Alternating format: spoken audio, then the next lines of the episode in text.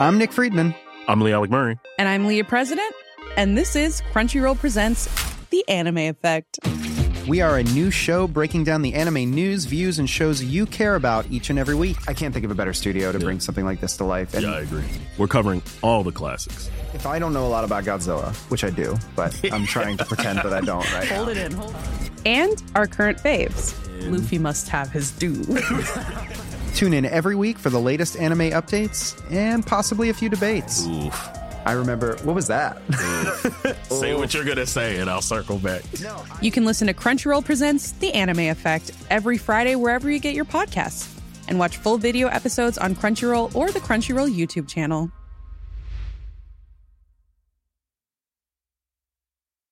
Ryan Reynolds here from Mint Mobile. With the price of just about everything going up during inflation, we thought we'd bring our prices down. So to help us, we brought in a reverse auctioneer, which is apparently a thing. Mint Mobile unlimited premium wireless. Ready to get 30, 30, bit to get 30, bit to get 20, 20, 20, bit to get 20, 20, bit to get 15, 15, 15, 15 just 15 bucks a month. So, Give it a try at mintmobile.com slash switch. $45 upfront for three months plus taxes and fees. Promo rate for new customers for limited time. Unlimited more than 40 gigabytes per month. Slows. Full terms at mintmobile.com. Det här är Sportpodden med Edström och Åberg som du kan lyssna på antingen via Acast eller iTunes. På vår hemsida sportpodden.com finns fler avsnitt. Jag heter Cecilia Edström och veckans gäst det är simmerskan Sara Sjöström. Sara hon slog igenom stort redan som 14-åring när hon tog sitt första mästerskapsguld. Elaka röster sa att det var hit men inte längre. Hon skulle aldrig bli något. Men Sara och hennes tränare lät sig inte nedslås och använde det som motivation till att stanna i toppen. Efter tårarna på London-OS så var det tufft. Hon halverade träningsdosen och tyckte att det var riktigt skönt att slippa träningen. Men nu, nu är hon tillbaka med besked. Nyss hemkommen med tre EM-guld från Berlin, men ändå inte helt nöjd. OS i Rio om två år, det är då det stora ska ske. Sportpodden med Edström och Åberg möter 21-åriga Sara Sjöström.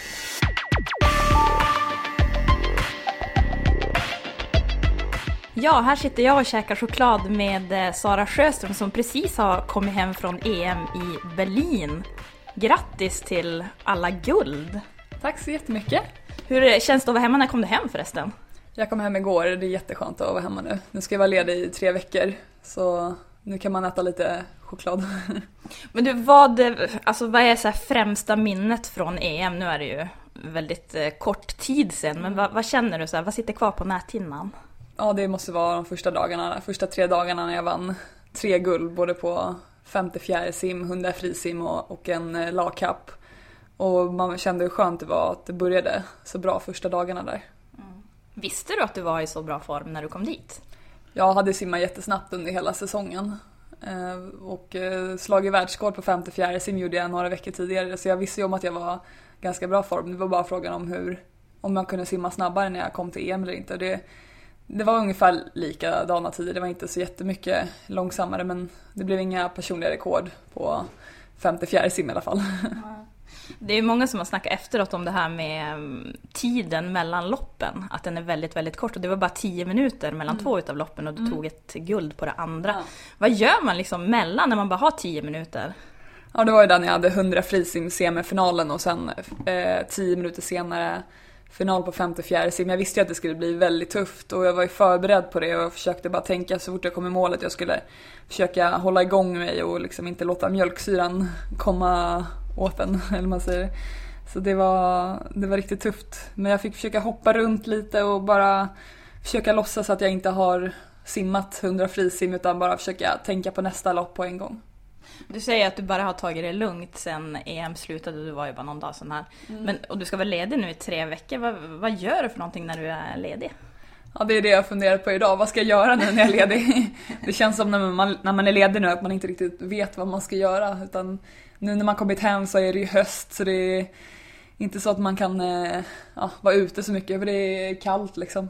Så att eh, ja, det blir ju vara hemma och fixa och liksom göra, fixa saker i lägenheten som man har, som man har velat fixa under träningssäsongen liksom. Som man har funderat på, som man har tid att fixa nu. Vad kan det vara till exempel då? Vi sitter ju i din lägenhet nu, sa jag det? Jag kanske sa det tidigare. Ja. Eh, nej men du bor här tillsammans med din eh, pojkvän som jag förstår det. Ja, det stämmer bra. Ja. Vad är det för något som ska fixas till här då? Eh, men det är så lite inredningsgrejer man vill fixa till hela tiden. Du, vad är du annars? Eh, Jag känner ju inte dig så bra, eller jag känner inte dig överhuvudtaget ska sägas. Eh, Men jag känner ju dig genom media och då får man ju ofta se den här simmerskan, Sara Sjöström. Men den andra personen då? Vad är du intresserad av för någonting? Förutom simningen? Ja, så det blir inte så mycket hobbys och sådär utan när man väl är ledig så blir det att man tar det lugnt hemma eller umgås med pojkvännen eller familjen och hundarna och sådär. För du har två djur också, en katt och en hund. Ja, precis. Katten bor här i lägenheten och sen hunden bor hemma hos mina föräldrar i, i eh, Haninge. Eh, där bor det två hundar också. Det är två stycken Grand Danois så det är en av de största hundraserna i världen. Shit alltså. Och de här två, katten och hunden, de går inte riktigt ihop. Nej, så det är därför hunden får bo hemma med föräldrarna. Din sambo Johan, han eh, bor ju också här. Eh, Är han också simmare? Eh, nej, han är inte simmare. Så det är ganska skönt på ett sätt. Man har ett... Eh, ja, han förstår inte riktigt tiderna som man gör på tävlingar och så, utan han tycker... Ja, han vet inte vad som är bra och dåligt, så han tycker alltid att jag är duktig. Han står och applåderar även om det blir eh, förlust höll jag på att säga, även om det blir sist. ja, han tycker alltid jag är jätteduktig. Jag har hört talas om att han eh, sysslar med fäktning. Är det någonting som du har testat på också eller? Ja, jag fick, ha, jag fick en lektion eh, för några månader sedan och det var hur roligt som helst. Ja, det var, alltså det var sjukt svårt faktiskt. Ehm, så jag fick träna mycket. så det, men det var väldigt roligt ändå. Är det jobbigt? Ja, det var jättejobbigt för man har ju den här fäkthjälmen på sig och alla, väldigt mycket kläder på sig. Mycket mer kläder än vad man har när man simmar i alla fall. Så det, man blir ju rätt svettig. Ja, det kan jag förstå verkligen. Eh, Du, nu i somras här så ställde du upp i SM i Borås och där tog du ett eh, världsrekord. Hur är det att ta världsrekord? Förklara känslan. Var bäst i världen. Det var tredje gången jag slagit världsrekord faktiskt, men det var första gången jag slog världsrekord på hemmaplan i Sverige och det, det var en helt underbar känsla för det, där är alla som kollar på mig där och det är liksom, ja, alla hejar på mig. Det var inte som när jag slog världsrekord första gången så var det var utanför Sverige liksom. Men nu, eh, det var en riktigt häftig känsla, alla blev helt, eh, vad säger man, extas liksom. Bara blev hur glada som helst, det var en jättehäftig känsla. Hur mycket kan man ta in av publiken när man simmar? Eh, Alltså man hör ju lite susar i bakgrunden men ofta är man väldigt fokuserad på simningen så ehm, man hör inte någon speciell person som skriker utan det är ofta man hör liksom bara lite av allt. Berätta hur du lägger upp, eller hur, hur ser förberedelserna ut sista halvtimmen innan ett jätteviktigt lopp? Eh, Då blir det att försöka dra sig på den här tajta dräkten som man ska ha när man eh, tävlar och eh, ja, sen blir det mest att jag vet inte, jag har inga speciella så här rutiner som jag måste göra varje gång men ja, ta på sig badmössa och glasögon och försöka hålla sig varm och, och rörlig och, och försöka tagga till. Har du någon målbild som du målar upp för dig själv? Ja, man vet ju ungefär vilken tid man vill göra innan man kör så då kanske man går och tänker på det och hur man ska göra det och man funderar hur det kommer kännas när man kommer i mål och hur, hur jobbigt det kommer vara om det kommer kännas lätt och ja, sådana tankar blir det. Om du tar på dig den här tajta dräkten, det lät som att det var ett projekt. Ja, det, det kan vara ett projekt ibland. Det, om man tar på sig en helt ny tävlingsdräkt så kan det ta 10 minuter i alla fall. Så, men det är inte så farligt. Det, för eh, några år sedan när vi hade, före 2010 så fick vi ha några andra dräkter som man kallar lite för superdräkten. Nej men det var en sån här riktig high-dräkt så den kunde ta en timme att ta på. Så nu är det ganska mycket lättare. Men den är förbjuden nu så nu får man bara ha Eh, det ska vara 100% textil i dräkten och, så att den inte hjälper till för mycket i, i simningen. Jag såg att det hängde någonting där inne på toan när jag var där innan. Vad, var det, vad var det för dräkt då? Ja, det var en av tävlingsdräkterna jag hade på EM. Ja, jag var tvungen att röra den. Jag tyckte det var coolt. ja, den var, de var ganska coola. Eh, jag tänkte just på det här när vi pratade om SM och svensk simning överlag. Vad, vad känner du om den? Hur hög standard håller den och vart är den på väg någonstans? Um, ja, det är ganska svårt att säga var den är på väg men um, nu under EM så var det, tog vi tjejer totalt 10 medaljer så det verkar som att det ligger väldigt bra till på damsidan men det um, på herrsidan var ju bra för några år sedan när de, då var ju de som vann OS-guld. Kvinnor har ju, det finns ingen kvinna någonsin i svensk simning som har vunnit OS-guld så då ligger ju grabbarna plus på, på olympiska medaljer i alla fall. Mm. Men hur är det för dig då? Du, det känns ju som att du är en liten klass bättre än alla andra, eller hur ser du på dig själv? Ja, jag tar ju flest medaljer just nu i Sverige. hur är det att vara liksom, du är ju inte utan konkurrens, men det är ju inte, du konkurrerar ju inte lik, riktigt på samma nivå som de andra. Hur är det att ha dem längre ner på något vis? Eh, ja, jag tycker det är skönt att vara bäst. Jag är väldigt tävlingsinriktad, så mm. jag är ju helst längst fram i, i startfältet. Mm. Är det det som har tagit det så långt tror du också? Ja, jag vill ju hela tiden bli bättre också. Och sen tror jag att jag har väldigt, väldigt mycket talang också. Mm. Vad tror du att man måste ha för egenskaper för att bli, bli riktigt bra i simning? Jag tror att man måste vilja det lite mer än alla andra liksom. Mm. Och att man måste, måste vara väldigt tuff och envis och, eh, och så ska man kunna hantera motgångar och hantera även framgångar på rätt sätt. Du slog igenom redan som 14-åring då du vann eh, EM-guld. Hur var det när du tittar tillbaka på det med lite distans? Ja, det var ju, jag tror inte jag förstod hur stort det var att vinna EM-guld när jag var 14 år. Um, just nu så tänker man ju att man, om man skulle se en 14-åring som går och vinner uh, EM-guld så, så skulle man nog förstå lite mer hur stort det är. Mm. Uh, men det var mycket då på den tiden för några år sedan då att eh, det var mycket snack om liksom att ja, det var en sån här engångsgrej. Hon var, när man slår igenom när man är ung så blir det svårt att, bli bättre sen. Mm. Men eh, jag kände mycket att det, jag och min tränare jobbade mycket på att jag skulle, jag skulle motbevisa dem, eh, eh de som har sagt så. så att, och det lyckades jag ganska bra med de mm. senaste åren. Mm. Vad var det som var mest positivt med att du fick en framgång så tidigt i din karriär?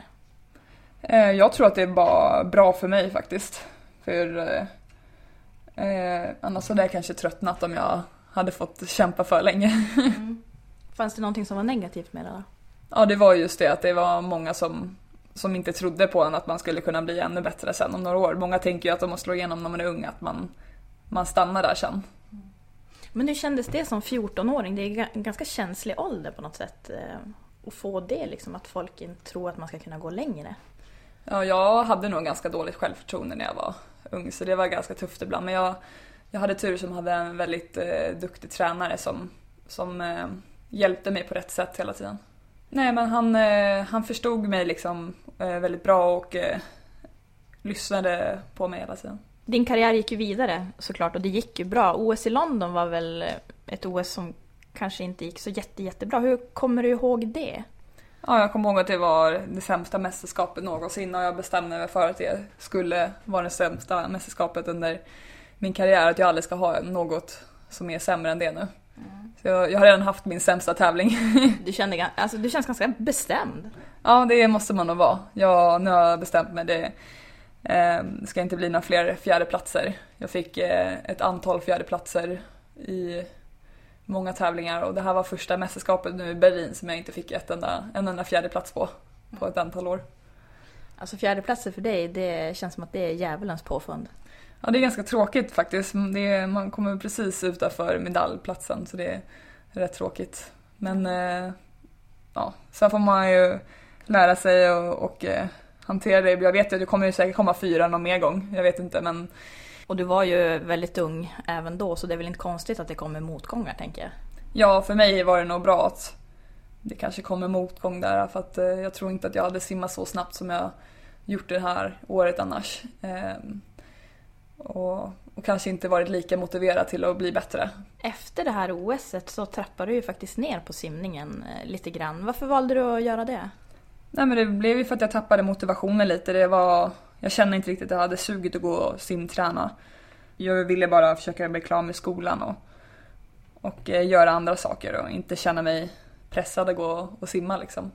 Så det blev mer att man ringde tränaren ibland och bara nej jag struntar i att träna idag igen liksom.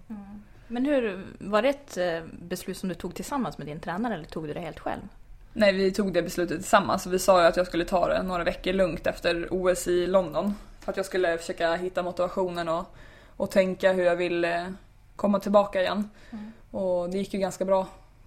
2013 så började jag träna i en grupp istället för att, istället för att träna själv som jag hade gjort i väldigt många år. Då var det bara jag och min tränare så. Så det var väldigt kul att från och med 2013 börja ha en grupp som man är med istället. Få lite mer konkurrens på träningen. Under den här tiden som du trappade ner lite grann på simningen, var det nära att du skulle sluta någon gång? Eh, ja, man tänkte ju, gud vad skönt det är att inte gå och simma varje dag liksom. Men eh, samtidigt så längtade man ju tillbaka till den här känslan av att vara i bra form och, och eh, längtade tillbaka till känslan när man har slagit personligt rekord och, och så här, ja, bli... Jag ville fortfarande bli bättre liksom, så det var bara att komma tillbaka och försöka igen. Men hur, hur funderar man runt när man tar ett sånt beslut? För att eh, jag kan tänka mig att många som tar ett sånt beslut är rädda för att de aldrig ska komma tillbaka, att de ska missa så mycket av träningen när man ändå är på elitnivå. Hur funderar du runt det? Eh, nej men det var ganska skönt bara att ta lite ledigt men sen jag gjorde ju några, några tävlingar ändå under säsongen trots att jag tränade väldigt lite. Och de tävlingarna gick helt okej. Jag gjorde ganska snabba tider på dem så jag tänkte ja, jag kanske kan det här ändå.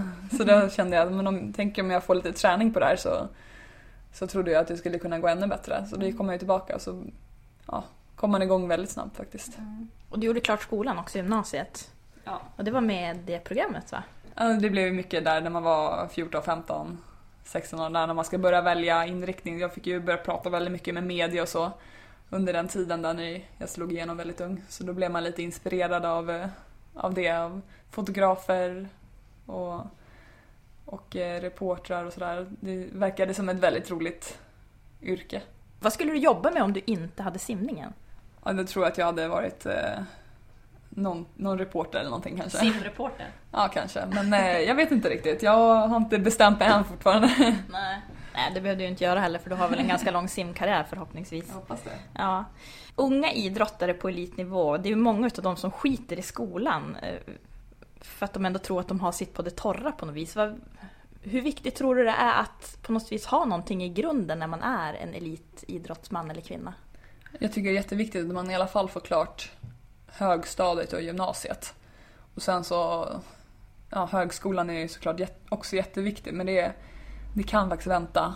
Så förhoppningsvis om man får klart gymnasiet så nu kan man satsa på fulltid på idrotten. Men jag, jag, känner, jag tror ändå så här att om, om man är duktig i skolan och, och eh, tycker om att läsa sådär så tycker jag det är lika bra att man kör högskolan samtidigt som, som elitsatsningen. Jag är ju tyvärr en sån som inte riktigt gillar att läsa och skriva sådär så jag har valt bort högskolan och universitetsstudier än så länge men jag kanske tar tag i det lite senare när det blir lite lugnare med simningen. Skulle du ha tid att studera samtidigt som du har en elitkarriär? Ju, man får ju försöka ta sig tiden och i sådana fall hitta luckor. Som, man simmar ju inte 24 timmar om dygnet men det blir ju att man får plugga lite på eftermiddagen när man kommer hem från tredje simpasset eller tredje träningspasset på dagen. Hur mycket tränar du? Hur, hur, hur många timmar per dag ligger i bassängen?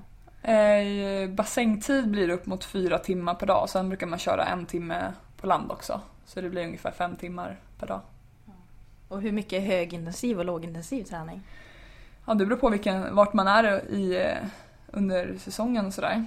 Ehm, I början och en bit på, in på mitten på säsongen kan det vara riktigt tuffa, långa, gnetiga pass. Sen så brukar det bli lite mer ehm, fart och mjölksyrapass. Ganska tufft också, men kanske inte lika långa pass. Hur hittar man motivation? Ja, nu får jag ju mycket motivation från den träningsgruppen som jag är i. Eh, alla vill, eh, vill, vet det, vill väldigt mycket och har väldigt höga mål och det är väldigt roligt att gå till träningen nu bara. bara det blir lite en social grej att gå till träningen. Inte bara för att gå och simma utan det blir ju lite grann att hänga med kompisen också. När du simmar där fram och tillbaka i bassängen och har ett långpass eh, som du kör, gneta på, vad brukar du tänka på då? Jag brukar tänka på hur långt jag är kvar. och eh, vad jag... Ja, det blir ofta de... Och hur det känns och eh, hur jobbigt det är. Försöker du inte koppla bort tankarna till någonting annat? Jo, man försöker tänka bort det men sen kan det vara ganska... Ja, man måste ändå tänka lite grann på tekniken och sådär så det blir ju mycket simtankar. Blir du aldrig less på bassängen och vattnet och stirra ner i basänggolvet? Ganska ofta faktiskt. Mer än av hälften av passen varje vecka är sjukt jobbiga. För det är, jag tror inte det är någon som tycker det är kul att, att ligga och simma fram och tillbaka en halv mil per pass liksom. Utan det är ganska... Det är väldigt tuff sport man håller på med. För det är väldigt mycket gneta och väldigt enformigt för det mesta. Huden då? Hur blir den? Jag tänker så här, om du ligger i bassängen fyra timmar om dagen i princip, eller tre timmar om dagen i alla fall. Eh, blir den inte torr som fnöske och hur fasen får man bukt med det? Man vänjer sig. Nej men på vintern brukar det vara riktigt illa ibland men eh, på sommaren och våren så blir det lite bättre och som sagt huden vänjer sig med, med alla påfrestningar och så. Hur kan det vara när du är som värst då? Ja då, det kliar överallt. Nej men det är, det är som sagt mest på vintern som det man blir riktigt torr på huden. Vad smörjer du in det med då för någonting? Ja, man får ta någon hudkräm så här. Den är riktigt tjock och fet. Ja, typ vaselin över hela kroppen. Nej jag ska. Ja men det var det jag tänkte. Det känns som att det nästan är läge för vaselin över hela kroppen men det kanske man inte kör på. Nej men det är ganska, det är ganska okej faktiskt. Man, eh, man vänjer sig till slut. Okay. Är det något mer som är så baksidan av simning som man inte vet om förutom kliande hud? Baksidan med simning? ja, man får gå omkring i en kall simhall med blöt baddräkt och ja, hoppa i en kall bassäng eh, klockan åtta på morgonen. det är väl det som är baksidan med simningen kanske. Har du simning i släkten? Eh, min... Eh, nej, jag har inte så koll. Nej, inga föräldrar eller syskon i alla fall. Mm. Min syster simmade nog för några år sedan så men det var mest för att jag simmade då. Och så har min lillebror som är sju år gammal börjat simma lite nu också så vi får se om han kommer in i landslaget om några år. har han dig som idol då antagligen? Ja, jag tror det. inte, inte en jätteidrottsintresserad familj jag kommer från egentligen utan jag kom ju in på simningen på grund av att en mina klasskompisar, min bästa kompis eh, simmade. Så det blev att man följde med henne efter skolan på lågstadiet och, och simmade. Så blev vi helt plötsligt bra på det och så vann jag helt plötsligt EM-guld. Allt gick så fort så man har, inte så koll på vad, hur allting gick till liksom. Men du, hur är det på stan? När du går på stan, där är det många som känner igen dig? Eller hur funkar det med så här kändisskap och sånt? Ja, det händer ibland att eh, det kommer fram någon när man sitter och fikar någonstans och, och frågar om man är den där simmaren. Ja, den där simmaren. Då brukar jag undra vilken. Vad säger de då, då? Ditt namn antagligen?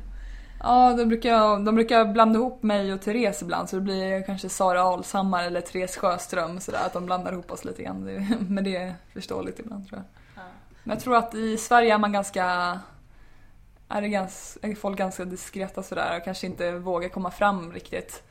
Det är lite annorlunda när man är i södra Europa eller för de simmarna där från Italien då, de kan knappt gå på gatan liksom. De största av de största idrottsmännen liksom. Därför där springer folk på dem och ska ta bilder och autografer. Och... Hur är det för dig när du är där? Känner de igen dig också eller? Eh, det händer ibland att man känner igen mig men jag tror att inte jag tror inte man är lika känd som kanske deras egna simmar som de har där i Italien. Du nämnde ju just eh, Therese Alshammar och hon måste vi prata lite mer om tycker jag. Hur är din, relation till Therese? Det är ganska stor åldersskillnad mellan oss. Det, det var ju så när man kom in i landslaget så var ju så är hon ju liksom stora stjärnan och ja, vi var ju lite konkurrenter liksom eftersom vi simmar ungefär samma distanser. Mm. Men eh, vi simmar även lagkapper upp och så. Så hon var ju, var ju en väldigt bra förebild och så. Hjälpte ni varandra mycket eller hur funkar det i början när du kom in? Jag tror att man, man, har, man är ju mer som kompisar liksom och, mm. och kanske inte så, här, så mycket simning. Mm. På vilket sätt tyckte du att hon var en bra förebild då, förutom just eh, det simmässiga? Nej, hon var ju väldigt eh, proffsig runt omkring eh, bassängen och gör, gör allting väldigt bra. Och man ser när hon tränar att hon är... Man ser att hon verkligen vill försöka göra allting eh, perfekt liksom och väldigt duktig på de här eh, tekniska detaljerna och sådär. Så det, det försöker man ju ta efter lite grann och försöka tänka lite mer på tekniken på träningen. För ibland kan det bli så att man bara går och bara simmar och liksom, ja, inte är jättenoga. Är det viktigt att ha kvalitet på alla pass? Ja, det blir svårt att ha kvalitet på alla pass när man tränar de riktigt tuffa passen tycker jag. För det, då är man så trött så man orkar liksom inte att tänka på detaljer riktigt utan det blir bara att försöka ta sig framåt. Hur, hur har din träning sett ut? Har du haft samma tränare hela vägen? Ja, jag har haft samma tränare sedan jag var ungefär 13 år. Och hur har träningen förändrats under den här tiden? Den har bara blivit tuffare och tuffare. Och jag tror att det är därför jag har utvecklats så mycket också. Hur mycket tränade du när du var liten? Man har ju hört så skräckexempel att eh, simmare tränar så sjukligt mycket när de är jätte, jättesmå. Var du också en sån? Ja, jag vet inte vad som är sjukligt mycket faktiskt, men jag tror inte att det... Jag tror jag hittade rätt, sätt. Jag tror inte det, det blev inte så jättelånga pass liksom, utan jag tror jag simmar mellan 4 och 5 tusen meter per pass. Det, det är inte så jättelångt för en simmare faktiskt. Det finns de som simmar betydligt mycket mer när de är unga. Eh, jag tror att det var, jag hittade mer, mer ett sätt som passade mig lite.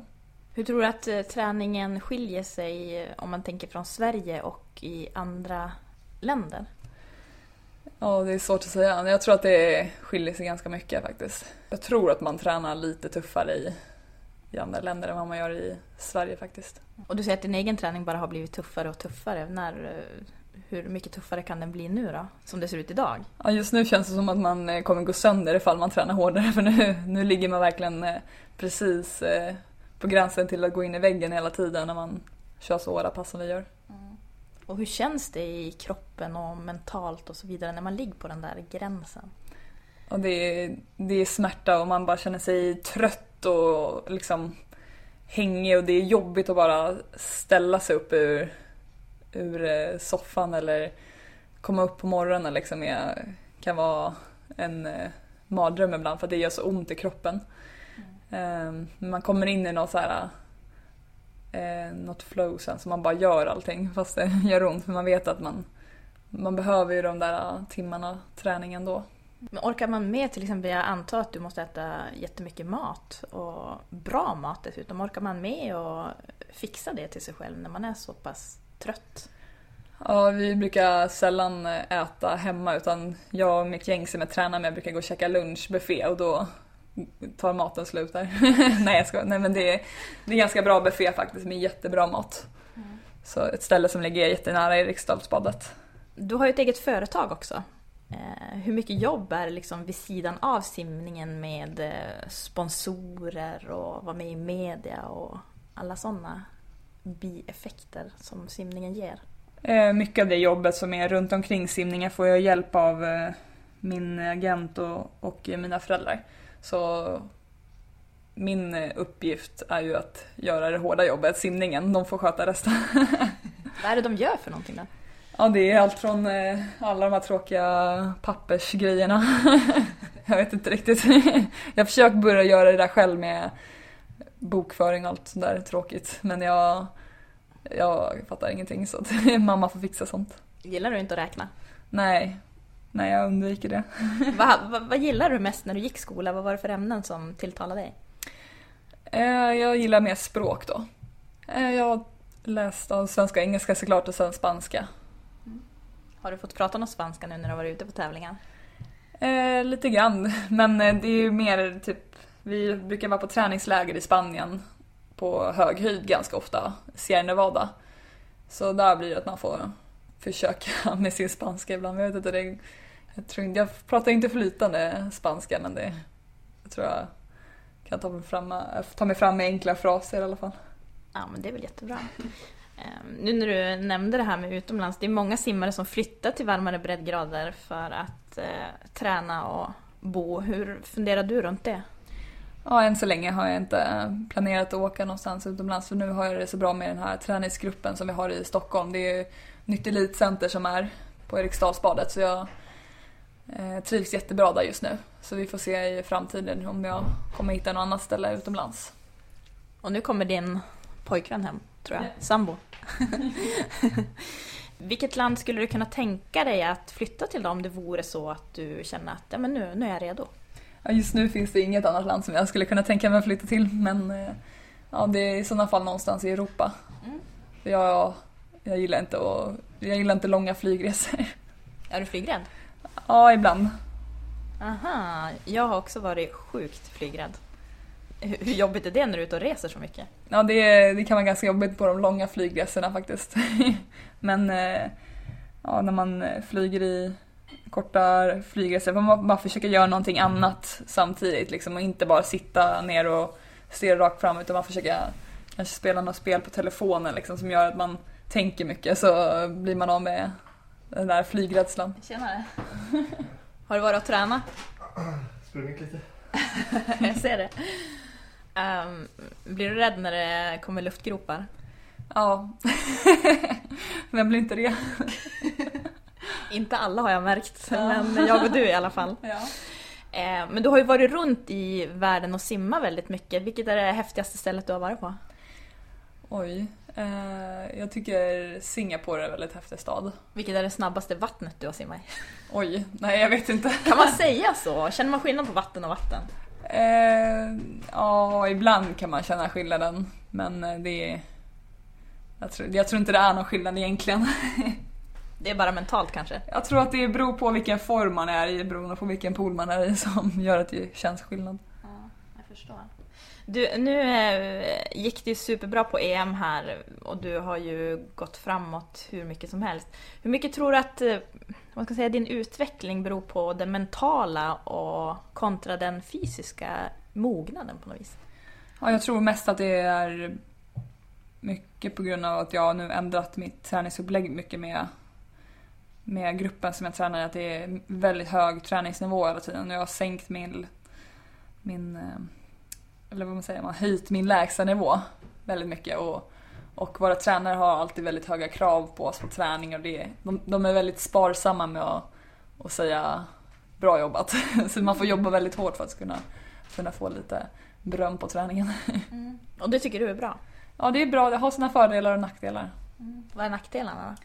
Ja, det är ju att man eh, kan känna sig jättedålig ibland. Fast man inte är det liksom. Utan det ibland känns jättesegt. Mm. Men när du väl får det där bra jobbat så betyder det verkligen någonting? Ja, det betyder väldigt mycket för då, då får man äntligen lite bekräftelse på träningen eller vad man säger. Mm. Eh, nu har du just kommit hem från EM här men hur, hur, och du ska vara ledig i tre veckor och inte tänka speciellt mycket på simningen antar jag. Men hur, hur funderar du på framtiden då? Ja, vi får se hur det blir. Nu den här säsongen kommer det bli lång träningssäsong med väldigt lite tävlingar och så. Mm. Så nu ska vi bara försöka få in en riktigt bra dos med träning. Mm. Och du, du höll just precis upp armen här. Vi måste prata lite grann om dina tatueringar också. Vad eh, är det vi ser? Det är en eh, örlogsflagga med OS-ringarna på. När tatuerade du... Jag kan inte prata. När tatuerade du in den? Eh, ett halvår efter OS i London. Så det var mitt... Efter mitt andra OS. Mm. Så känner jag att jag ville göra OS-ringen också. Mm. Är du nöjd med den? Ja, jag är ganska nöjd. Har du någon fler tatuering? Nej. Kommer det att bli någon fler? Ja, det tror jag. Vad då? ja, jag har inte bestämt mig riktigt än. Det får bli någonting snart tror jag. Eh, som simmare är det ganska ovanligt egentligen att man tatuerar sig. Eh, för man visar ju väldigt mycket av kroppen så det kan ge väldigt mycket reaktioner om man, om man ser tatueringarna. Mm. Har du fått några reaktioner på den du har gjort? Ja, både positiva och negativa men jag vet inte. Det är mest, eh, mest min, egen, min egen reaktion som är viktig. Jag vet inte, jag tror jag bryr mig väldigt lite om vad andra tycker om eh, mig och vad jag gör för någonting. Hur kommer det sig då? Jag vet inte, jag har bara lärt mig det på något sätt. Utan det, jag tror det är ganska bra ibland. Du sa tidigare här i början när vi pratade om att man måste vara en eh, bra förlorare och en bra vinnare för att nå framgång. Vad, vad menar du med det? Nej, man måste kunna hantera motgångar och ta dem på rätt sätt. Jag har tagit det på det sättet att jag, när det har gått dåligt som det har gjort på många tävlingar så har jag bara använt det som motivation till att försöka bli bättre nästa gång istället. För då, då tänker jag mycket under träningen liksom, ja, om jag inte gör bättre nu så kommer det, kommer det inte gå bättre på nästa tävling heller utan då måste man göra förändringar och försöka göra allting bättre istället. Och det här med att vara en bra vinnare då, vad innebär det? Ja, det betyder ju ofta att man eh, kanske inte ska... Eh, bara för att man har vunnit så betyder inte det att man är, eh, alltid kommer vara bäst utan man måste fortsätta jobba lite för att man ska kunna komma vidare. Hur gör du exempelvis för att inte bli mätt efter en sån här framgång på EM till exempel där du tog tre guld? Ja, på EM nu så gick ju både bra och dåligt. Jag fick ju några lopp som jag inte riktigt var nöjd med som jag, som jag var lite besviken över. Eh, speciellt i slutet där på EM, sista dagarna som, som jag hade hoppats på att gå lite bättre. Men nu då vet jag att det finns lite grejer att jobba på. Till exempel med återhämtningen under, under mästerskapet. För jag känner att jag blev lite för trött i slutet så det finns lite... Jag kommer behöva hitta, försöka hitta något sätt så jag har lite mer energi på slutet av mästerskapet. OS i Rio, det är ju 2016 om två år. Hur ser du på det rent eh, generellt? Ja, jag tycker det kommer bli riktigt spännande att se.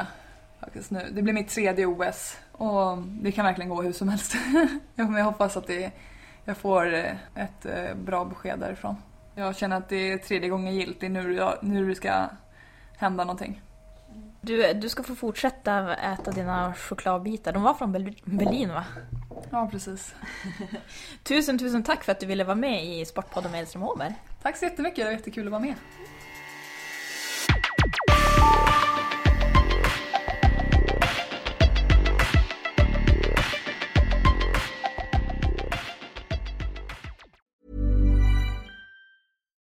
Botox Cosmetic, out of botulinum toxin A, FDA approved for over 20 years. So, talk to your specialist to see if Botox Cosmetic is right for you.